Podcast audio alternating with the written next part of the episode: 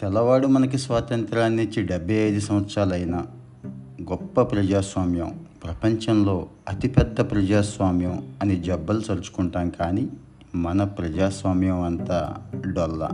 నేతి బీరలో నెయ్యి అలాంటిదే అని తెలుస్తోంది.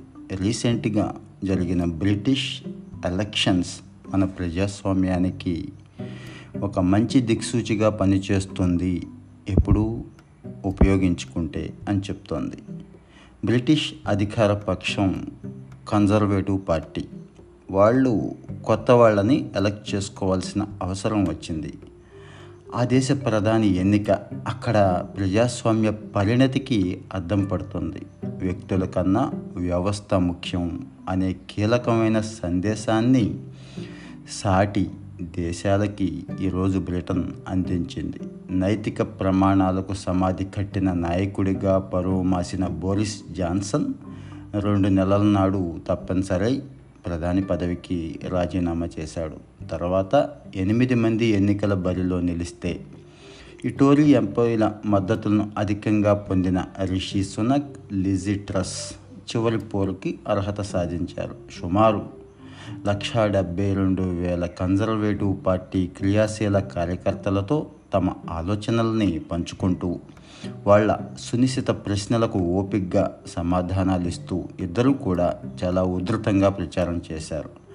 ముందస్తు అంచనాలను నిజం చేస్తూ పార్టీ సభ్యుల మనసులను చక్కగా చూరగొన్న లిజిట్రస్ ఉక్కు మహిళ మార్గరెట్ థాచర్ థెరిసా మే తర్వాత బ్రిటన్కి మూడో మహిళా ప్రధాని అవుతుంది.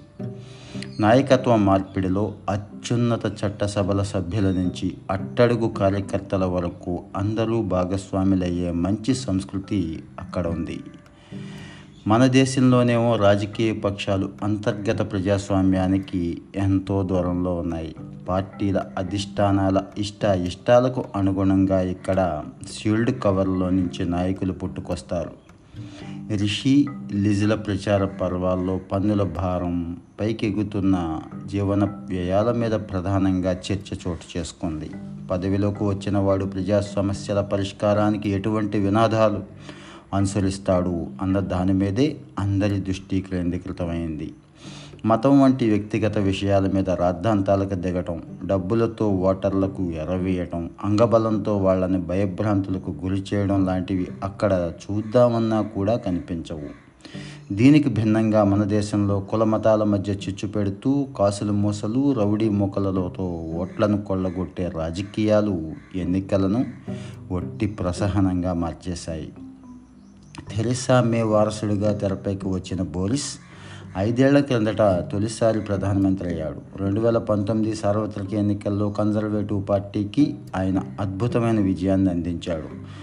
ఆరు వందల యాభై సీట్లు కలిగిన బ్రిటిష్ దిగువ సభలో ప్రత్యర్థి లేబర్ పార్టీ కంచుకోటలను బద్దలు కొట్టి మరీ నాడు టోరీలు మూడు వందల అరవై ఐదు స్థానాలు ఒడిసిపట్టారంటే కారణం బోరిస్ జాన్సన్. పంతొమ్మిది ఎనభై ఏడు తర్వాత ఆ పార్టీకి దక్కిన అతిపెద్ద గెలుపు కూడా ఇదే.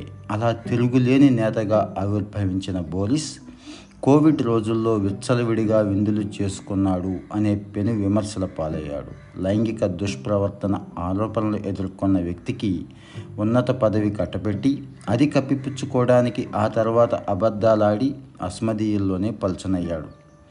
పార్లమెంటరీ సంప్రదాయాలు వ్యవస్థలను ఖాతరు చేయని పెద్ద మనిషి ప్రధానగా అనర్హుడు అని ప్రతిపక్షంతో పాటు స్వపక్షం కూడా గట్టిగా గళమెత్తడంతో బోరిస్ జాన్సన్ కుర్చీ కిందకు నీళ్ళొచ్చాయి అధినేతల అడుగులకు మడుగులెత్తే స్థానిక పరిస్థితులతో పోలిస్తే పౌరపాలనలో సమున్నత విలువలను ఆశిస్తూ వాటికి తిలోదకాలు ఇచ్చారని సొంత పార్టీ నేతను సైతం బోనులో నిలబెట్టడం అంటే అదే ఆదర్శనీయం.